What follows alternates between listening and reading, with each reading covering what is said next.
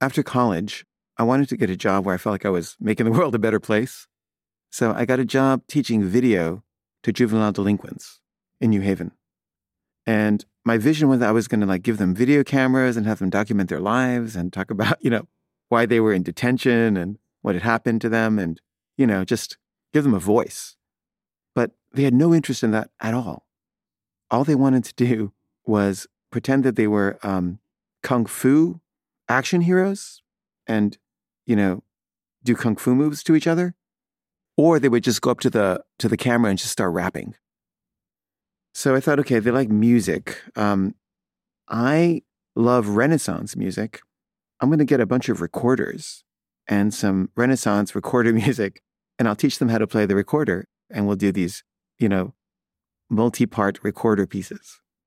And I brought the recorders, and, um, you know, they all laughed and they wouldn't play them.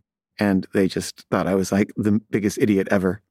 And, you know, they had zero interest in listening to these Renaissance pieces I was trying to play for them.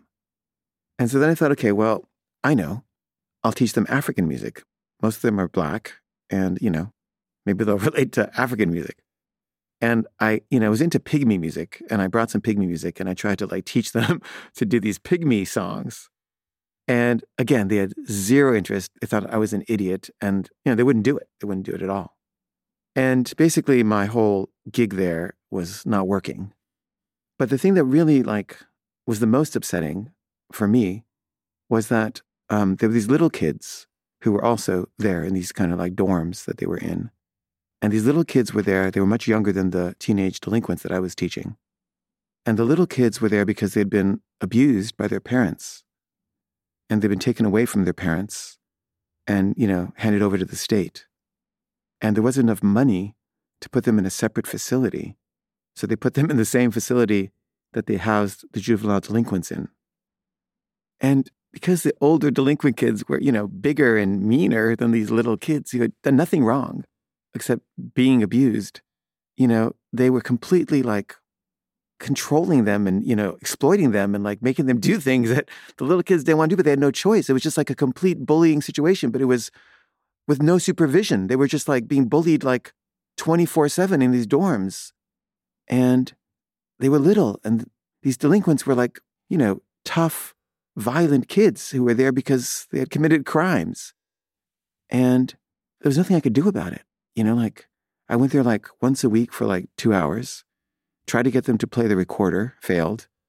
They laughed at me. And, you know, I tried to go to the authorities and try to, you know, see if there's any way to like move the little kids to some other place, but there wasn't.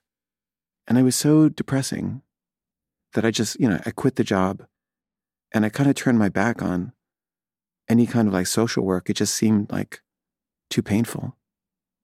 And, you know, I think my idea of like making the world a better place by sort of grappling with, you know, the actual people involved kind of like ended after that. I think I just felt like it was too painful and I felt too powerless. And um, I thought, you know, I'm just going to make art.